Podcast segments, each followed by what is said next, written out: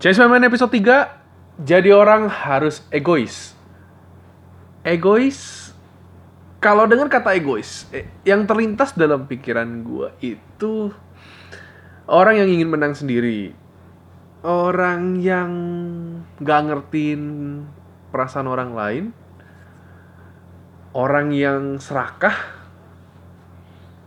Sama orang yang gak mau dengerin pendapat orang lain Sebelum kita masuk lebih dalam, sebenarnya pengertian egois itu apa sih?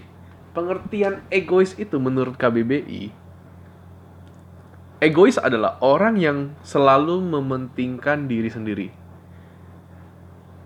Ada dua arti, ada satu lagi. Egois adalah penganut teori egoisme. Biar lebih jelas, uh, kita cari tahu nih egoisme itu artinya apa sih? Egoisme itu adalah tingkah laku yang didasarkan atas dorongan untuk keuntungan diri sendiri daripada untuk kesejahteraan orang lain. Atau teori yang mengemukakan bahwa segala perbuatan atau tindakan selalu disebabkan oleh keinginan untuk menguntungkan diri sendiri. Um, pemikiran gue terhadap kata egois itu gue gua gue ingin membahas beberapa poin sih dari topik egois ini. Yang pertama, gue gue ngerasa kalau di dunia ini nggak ada orang yang nggak egois. Maksud gue itu semua orang itu egois. Kedua, egoisme itu ada hubungannya dengan egosentris. Egosentris apa nanti kita bahas. Yang ketiga, egoisme itu identik dengan pemikiran negatif. Seperti yang kita tahu, sekarang orang kalau ngomong, uh, eh, lu kok jadi orang egois banget sih, gitu kan? Itu tuh kalau kalau orang sama temennya dibilang egois, itu tuh pasti pikiran dia, oh berarti gue orangnya ingin menang sendiri ya, berarti gue nggak um, ngertiin orang ya. Pasti pemikirannya begitu. Bener gak sih? Pemik um, bener gak sih arti egois itu seperti itu? Atau mungkin memang punya arti lain? Cuman uh, dalam kehidupan bermasyarakat seiring berjalannya waktu definisi atau arti dari egoisme ini memang pelan-pelan uh, tergeser. Kayak seperti kayak ini loh kayak kemarin uh, kalau kalian dengar yang episode pertama itu gue ngebahas tentang senioritas. Nah itu juga uh, seiring berjalannya waktu sistem senioritas itu perlahan berubah dan jadi salah tafsirkan gitu loh. Nah apakah egoisme seperti itu? Ya kita coba telaah lebih dalam lagi. Wih telaah. Oke, okay, uh, eh, kita bahas yang poin yang pertama. Tidak ada orang di dunia ini yang tidak egois Kenapa ya gue berpikir seperti itu? Karena karena gue ngerasa setiap orang setiap orang yang hidup di dunia ini pasti mempunyai tujuan hidup. Tujuan hidupnya mereka gimana ya ngomongnya? Kayak uh, tujuan dari hidup mereka itulah yang menanamkan sifat egois, sifat egoisme pada pemikiran mereka masing-masing gitu loh. Kayak contoh um, gue ingin menjadi orang yang sukses gitu kan. Tujuan hidup gue dalam ingin menjadi orang yang sukses. Contoh, uh, contoh konkretnya kayak gue ingin mendapatkan jabatan yang tinggi deh. Gue ingin mendapatkan jabatan direktur dalam perusahaan tempat gue bekerja gitu misalnya. Nah dal pada saat proses lu bekerja dari lu menjadi karyawan hingga menjadi direktur itu lu pasti punya sifat egoisme yang ada dalam diri lu. Untuk mencapai tujuan tujuan lu gitu loh. Lu harus mementingkan diri lu sendiri. Nah um, banyak yang orang salah persepsikan. Uh, apakah dengan lu mementingkan diri lu sendiri, secara otomatis lu merugikan orang lain? Nah, uh, gue sih nggak setuju karena belum tentu tindakan eh tindakan pemikiran lu untuk mementingkan diri sendiri itu merugikan orang lain. Karena kalau lu baca lagi tadi egoisme menurut KBBI adalah tingkah laku yang didasarkan atas dorongan untuk keuntungan diri sendiri daripada untuk kesejahteraan orang lain. Jadi uh, dari statement di dari statement di definisi egoisme itu tidak ada statement yang mengatakan bahwa um, untuk mencapai keuntungan diri lo sendiri, lo merugikan orang lain. Yang ada adalah kalau ada dua pilihan antara keuntungan diri lo sendiri atau kesejahteraan orang lain, lo memilih keuntungan diri lo sendiri. Kesejahteraan orang lain itu di nomor dua kan gitu. Itu pun kalau ada, kalau nggak ada ya lu sendiri kan berarti lu lu lu bekerja untuk diri lu sendiri gitu itu sih yang gue tangkap jadi balik lagi ke kasusnya kalau misalnya lu dari uh, dari lu karyawan terus lu ya lu bekerja dengan giat lah lu ngikutin training sana sini lu ngam lu lanjut sekolah misalnya. Menurut gue itu salah satu uh, output dari pemikiran egoisme gitu. Jadi da, da, ad, dengan adanya sifat egoisme lu melakukan hal-hal itu. Lu melakukan uh, hal-hal uh, lu lu bekerja keras lu ya misalnya tiap tahun lu tiap bulan lu mencapai target lu lanjut sekolah untuk supaya bisa, mungkin bisa bisa dapat promosi apa segala macam um, kalau orang awam eh bukan orang awam gue juga orang awam sih sebenarnya. Bukan gue gue ralat deh. Kalau masyarakat sekarang punya persepsi bahwa misalnya pada saat lo bekerja lo ingin mencapai direktur gitu dengan sifat lo yang egois lo menguntungkan kepentingan lo jadi pada saat bekerja lo cende uh, lo lo ngejilat bos lo misalnya supaya lo dapat promosi lo ngejelek-jelekan karyawan lain supaya ya supaya bosnya ngelihat oh itu karyawan nggak bener nih udah gue pilih lo aja gitu apakah itu termasuk tindakan uh, tindakan egoisme? Kalau dibilang tindakan egoisme itu tidak. Egoisme itu adalah sebuah sifat. Tapi apakah itu merupakan tindakan yang didasarkan oleh egoisme? Iya. Tindakan yang didasarkan oleh egoisme iya. Menurut gua egoisme itu sifatnya outputnya itu ya bisa terbagi dari tergantung dari pribadi orang itu. Kalau memang orang itu uh, ingin melakukan dengan output yang positif ya ya dia ya terjadilah tindakan-tindakan yang positif. Kalau dia ingin melakukan yang negatif ya terjadilah tindakan-tindakan yang negatif seperti tadi contoh yang sudah gue jabarkan. Menurut gue itu lebih adil sih. Jadi nggak eh, nggak serta merta egois itu memiliki makna yang cenderung negatif gitu. Tapi kalau di kembali lagi kalau statementnya mengatakan bahwa tidak ada orang di dunia ini yang tidak egois, gue setuju karena setiap orang ini, setiap orang pasti punya tujuan hidup. Tingkah laku yang didasarkan atas dorongan untuk keuntungan diri sendiri. Gue uh, gue mengasumsikan keuntungan diri sendiri itu adalah ya ya dengan lu mencapai tujuan hidup lu ya berarti lu mencapai keuntungan diri lu sendiri gitu kan. Mendapatkan keuntungan untuk diri lu sendiri. Begitu. Uh, kalau tujuan mungkin terlalu jauh. Kalau kayak um, lu ingin pergi lu lu mau beli dompet baru nih Nah, lu lu lu lu lu nah lu mau beli dompet baru terus lu mau lu nabung nih lu mau pengen nabung lu bekerja dengan giat. Ya kayak kayak kayak tadi sih ilustrasinya sebenarnya.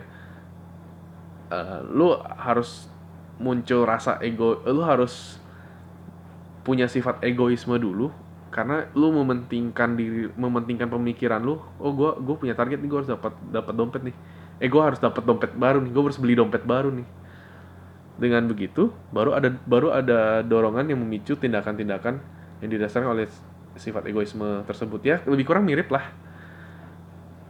Cuma kan tadi kan kalau kalau gue ngejelasin direktur itu kan terlalu jauh. Kalau kalau kayak contoh yang sederhana lebih sederhana ya mau beli dompet gitu kan. Misalnya lebih, lebih jangka waktunya itu lebih dekat gitu. Itu bisa diterapkan juga gitu. Jadi mungkin tujuan hidup yang gue bilang itu tujuan dalam jangka panjang ataupun jangka pendek itu dua-duanya ber, bisa berlaku gitu. Hmm, tapi gue ada gimana ya di di sela-sela gue memikirkan materi untuk podcast ini gue sempat kepikiran um, ada satu kasus nih ini kasus yang muncul pure dari pikiran gue tapi gue nggak tahu apakah kalian juga kepikiran gak sih kasus seperti ini jadi gini misalnya misalnya ada seorang ayah tinggal sama anaknya mereka hidup dalam kemiskinan si ayah ini sangat sayang deh sama anaknya jadi kebahagiaannya si ayah adalah melihat anaknya bahagia. Suatu hari, saking miskinnya ini, si ayah pulang tuh hanya hanya mampu membeli sebungkus nasi. Nah, nasi itu kemudian diberikan kepada anaknya biar anaknya bisa makan, supaya anaknya bahagia gitu. Pertanyaan gue adalah, si ayah ini egois apa enggak berdasarkan premis yang tadi gue sebut? seorang ayah dan anak hidup dalam kemiskinan, si ayah sangat sayang kepada anaknya. Bagi bagi si ayah, kebahagiaan si ayah adalah kebahagiaan anaknya. Suatu hari si ayah mampu membeli satu bungkus nasi dan nasi itu diberikan kepada anaknya supaya anaknya bahagia. Pertanyaannya adalah si ayah egois atau tidak? Si ayah memberikan nasi kepada anaknya itu jelas um, tidak ya kalau dari statement itu si ayah memberikan nasi kepada anaknya toh itu gue nggak menemukan sifat egois yang ada pada ayahnya. Nah, tapi setelah kita lanjutin lagi, tujuan si ayah memberikan nasi kepada si anaknya adalah supaya anaknya bahagia. Dengan anaknya bahagia, si ayah mendapatkan keuntungan atau kebahagiaan bagi dirinya sendiri.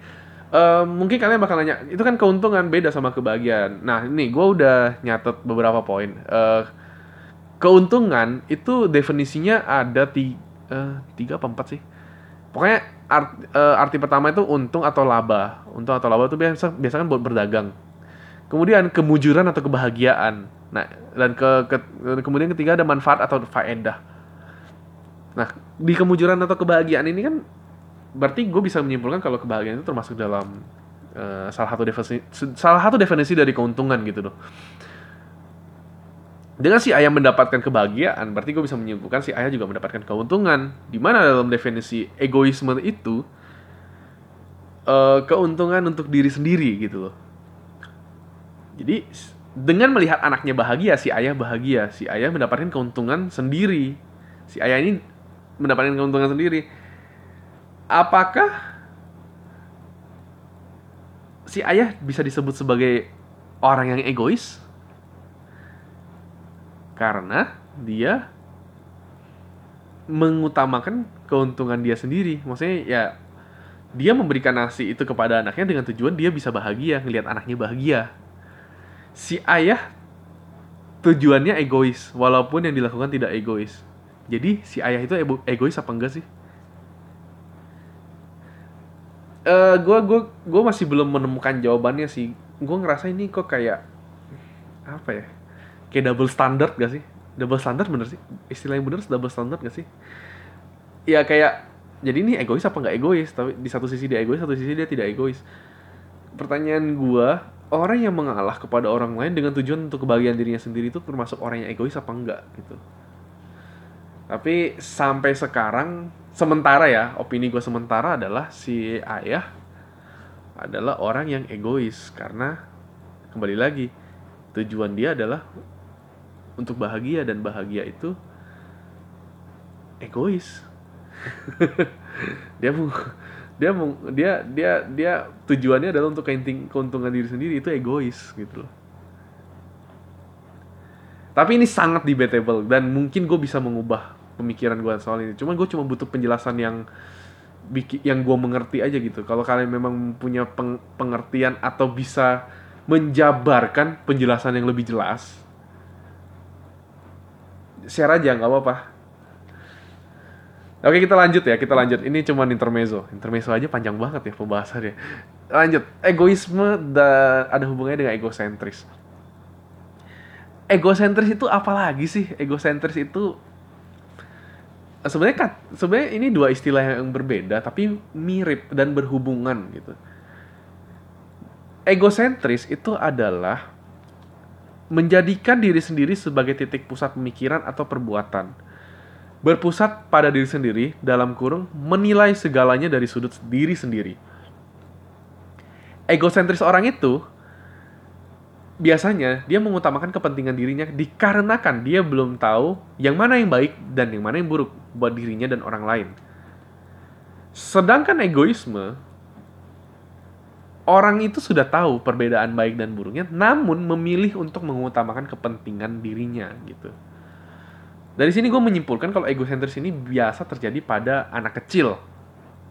Anak kecil kan pasti pada saat perkembangan perkembangan apa ya perkembangan mental kali ya perkembangan mentalnya dia pasti sempat ada di satu masa merasa bahwa seluruh dunia itu tertuju titik pusat pemikiran itu ada di dia gitu. Ya nggak salah sih karena kan memang masih kecil. Jadi maksudnya ya dia perlahan-lahan baru belajar bahwa oh ternyata nggak cuman pemikiran gua ini. Maksudnya selain gue tuh banyak pemikiran-pemikiran lain dan dan gue harus lebih bijak dalam bertindak dalam apa namanya sih dalam me, dalam berpikir dalam mem, me, dalam mencari sudut pandang gitu loh. Dalam memposisikan diri gue gitu. Hmm, mungkin ya mungkin ada nggak sih orang dewasa tapi masih masih egosentris gitu? Kalau misalnya jadi gini uh, orang yang dari egosentris menjadi egoisme berarti dia ada menerima suatu ya mungkin pendidikan atau ilmu pengetahuan ya. Pendidikan atau ilmu pengetahuan mengenai uh, mana hal yang baik mana hal yang buruk. Dan makanya dari situ dia bisa memilih kan untuk untuk egois atau tidak gitu. Um, egoisme terjadi pada saat dia sudah tahu ada perbuatan baik ada perbuatan buruk dan dia memilih untuk mementingkan kepentingan dirinya terlepas dari baik atau buruk apa yang dia lakukan gitu baik atau buruk yang dilakukannya gitu. Hmm. egosentris tidak tahu. Tapi apa apakah ada orang dewasa yang masih menganut egosentris? Mungkin ada karena dia dari kecil memang uh, ya memang nggak tahu aja gitu. Uh, dia dibenarkan saja untuk melakukan hal hal itu gitu mungkin apakah orang yang bersifat orang yang mempunyai pemikiran konservatif cenderung orang-orang yang egosentris mungkin kali ya Cuma ya udah, uh, eh, gue nggak mau mikir terlalu panjang sana. Yang penting kita sudah dapat poinnya, pengertian dari egosentris dan egoisme itu. Kita masuk ke pro dan kontra, seperti biasa. Pro dan kontra. Um, topik kita kan jadi orang itu harus egois. jadi kalau pro berarti kita mempro untuk menjadi orang yang egois. Pro-nya adalah egoisme yang diterapkan untuk mendapatkan keuntungan sendiri itu menurut gue wajar, wajar banget Bahkan gue pribadi mendukung setiap manusia untuk memiliki sifat egoisme dalam diri mereka. Karena tujuan hidup manusia itu ya kebahagiaan lah ya, gue bisa sebut. Setiap manusia pasti tujuan hidupnya bahagia. Dan ya kembali lagi kebahagiaan seperti apa yang mereka tafsirkan ya itu gue kembalikan ke perspektif masing-masing. Kemudian tidak ada statement dalam pengertian egoisme yang mengatakan bahwa egoisme itu merugikan orang lain. Yang ada hanya mengcompare. Kalau misalnya gue ada kepentingan gue dan ada kepentingan orang lain, gue akan mendahulukan kepentingan gue terlebih dahulu. Jadi asumsi gue ada adalah dengan lu mengutamakan diri lu sendiri, berarti lu care dengan perkembangan diri lu ke depannya. Contoh sederhananya adalah uh, si A ini si seorang siswa yang egois. Nah, dalam belajar di kelas, dia itu pengen merebut bukan merebut pengen dapat juara satu nih untuk mencapai juara satunya ingat ya dia tuh egois dia belajar mati-matian dan menurut ya dia belajar mati-matian ngambil bimbel be belajar yang begadang sampai subuh terus pas ujian kertas ulangannya dia tutup biar gak dicontek sama temen-temennya menurut lo egois apa gak? Kalau menurut gue itu itu egois, sangat egois. Tapi sah apa nggak? Sah karena dia dengan keegoisannya itu dia mengembangkan diri dia, dia ngambil bimbel, dia maksudnya di luar sekolah dia belajar lagi di tempat lain itu kan termasuk uh, salah satu tindakan untuk mengembangkan diri dia. gitu kan belajar sampai subuh dengan lu belajar lebih dengan waktu belajar lu lebih banyak daripada teman-teman lu ya otomatis lu bisa mendapatkan referensi yang lebih banyak itu termasuk pengembangan diri menurut gua teman-temannya nggak bisa nyontek dia dan secara otomatis memperkecil kesempatan teman-temannya untuk merebut juara satu dari dirinya. Kalau misalnya teman-teman yang nggak belajar nih, nggak hanya mengharapkan nyontekan dari si A, kita sebut kita kita anggap aja seperti itu ya. Jadi kan memperkecil uh, kesempatan si teman-temannya untuk merebut juara satu. Jadi ya dia kalau balapan dia udah paling depan lah temennya nggak bisa ngejar gitu. Fair enough sih untuk ilustrasi seperti itu. Um,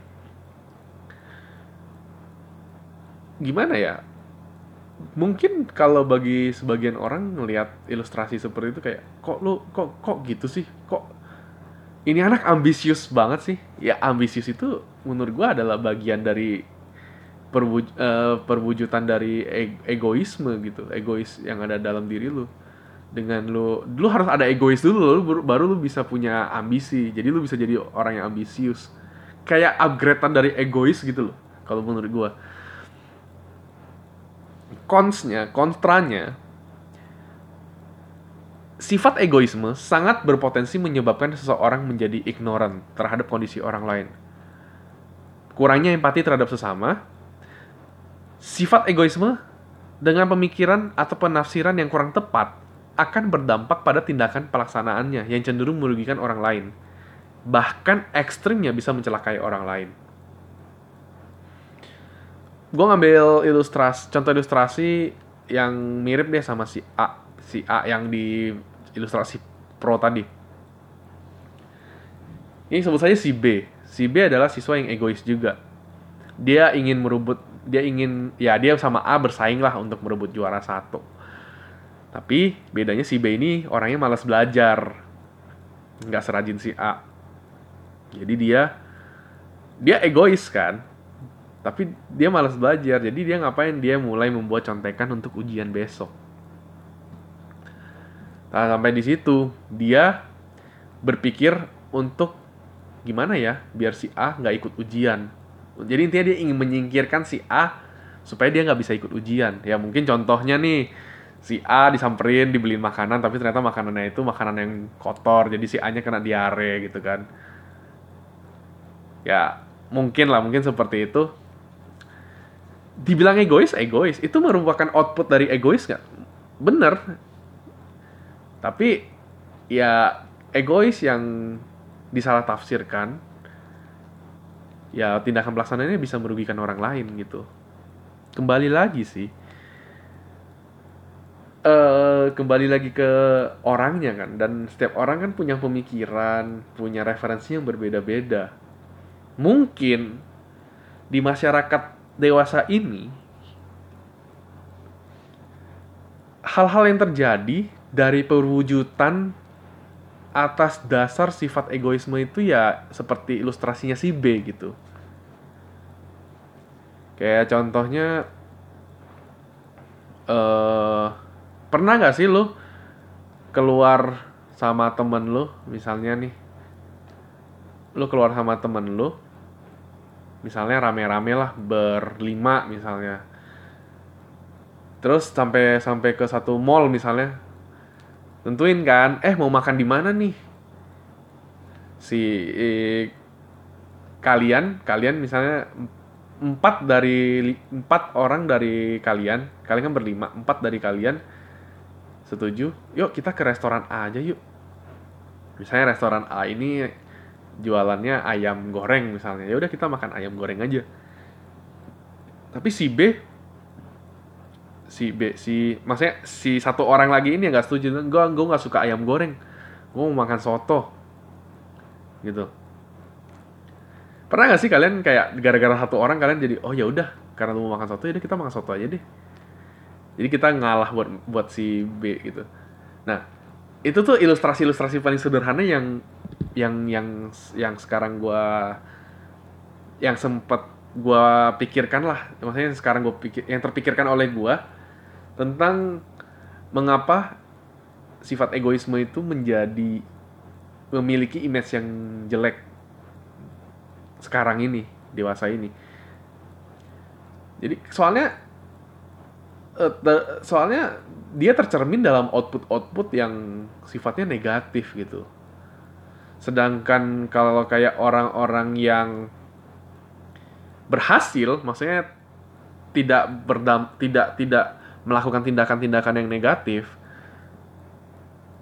itu tuh yang tersorot adalah output tindakannya. Kayak contohnya kayak ilustrasi si A. Kayak kalian pasti tahu kan kayak misalnya ada orang yang masuk TV kayak menang olimpiade gitu misalnya. Siswa berprestasi atau kan atlet deh atlet menang atlet menang ya Asian Games misalnya. Yang disorot pasti ya ini yang disorot pasti latihannya yang gigih uh, apa namanya bisa pola makanannya yang sehat gaya hidupnya yang sehat kesehariannya yang misalnya pagi lari pagi pokoknya semuanya sehat. Yang yang disorot itu adalah output output dari egois dari dari dasar egoismenya itu gitu. Kalau dibilang itu orang egois egois. Dia pengen menang. Gue pengen juara satu. Dia kalau dia nggak egois ah gue apalah gue biar biarin si negara lain aja deh yang menang. Gue ngalah deh kan kayak gitu nggak mungkin kan. Bahkan kalau kayak orang yang apa ya bahkan kayak orang yang punya pemikiran kayak ya udah gue maju aja deh. Menang nggak menang nggak masalah. Yang penting gue dapat pengalaman. Itu orang egois gak egois. Dia mau dapat pengalaman. Dengan dia punya suatu ke, ngeset satu keinginan itu sudah termasuk egois sih menurut gue gitu. Jadi so far gue gua berharap mungkin kalian mengerti lah ya poin gue egois gue gue ingin menyampaikan tuh kalau egoisme itu nggak cuma nggak nggak nggak nggak semuanya tuh jelek. Outputnya yang sering kalian dengar jelek. Gitu. Jadi konklusinya adalah ya setiap orang itu harus egois karena sangat saat dia mengutamakan dirinya berarti dia peduli dan menghargai dirinya sendiri hal ini juga secara tidak langsung memicu dirinya untuk mengembangkan dirinya menjadi lebih baik tetapi yang harus diperhatikan adalah outputnya. Tindakan apa yang dilakukan dengan dasar egoisme tersebut. Output yang di output yang dilakukan seharusnya tidak berdampak e, merugikan pihak lain, gitu loh. Jadi untuk topik setiap orang, eh setiap orang sorry, topiknya jadi orang itu harus egois. Gue setuju sih um, gimana ya? Kalau memang egois itu ditujukan untuk lu mengembangkan diri lu, untuk membuat lu lebih mengenal diri lu lebih dalam, ya lu harus mengan, lu harus punya sifat egois itu. Gitu. Jadi ada sedikit kesalahpahaman sih di zaman sekarang bahwa egois itu ya orang mikir ya oh orang yang gak mau tahu orang yang nggak orang yang nggak peduli sama pemikiran orang lain orang yang ignoran gitu kan which is itu nggak salah itu benar itu termasuk salah satu dari pengaplikasian egoisme itu tapi ke di saat di saat orang itu berlatih keras di saat orang itu uh, belajar dengan giat di saat orang itu mengikuti seminar pengembangan diri di saat orang itu apa namanya belajar untuk ngambil gelar S2 supaya jabatannya bisa naik. Itu orang nggak mengconsider itu merupakan salah satu dari aplikasi sifat egoisme dia. Karena ya sudah ke jadi karena ya sudah ke cover dengan hasil yang dihasilkan itu hasilnya baik. Jadi orang itu kayaknya nggak mau nggak mau pusing dan nggak mau bingung deh kalau misalnya dia bilang egoisme itu baik ada apa ego uh, orang belajar giat itu egois terus orang yang apa membuat contekan untuk ujian juga egois jadi orang bingung jadi egois itu sebenarnya patut ditiru patut diterapkan apa enggak sih? Orang bakal bingung kayak jadi egois ini sebenarnya baik apa buruk sih? Apa mungkin orang nggak bisa menerima ya kalau dalam satu dalam satu faham atau satu sifat itu memiliki dua dua apa sih yang baik buruk itu kayak ya dalam satu sifat itu ada bisa baik bisa buruk. Orang nggak apakah orang nggak menerima suatu sifat memiliki dua elemen itu gitu. Kalau gue sih ya kembali lagi sih.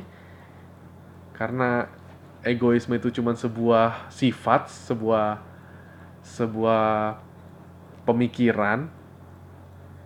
Jadi yang namanya pemikiran ya ibarat kayak pisau. Lu mau pakai buat motong sayur terus lu bikin lu lu masak makanan atau lu pakai buat bunuh orang lu colong duitnya.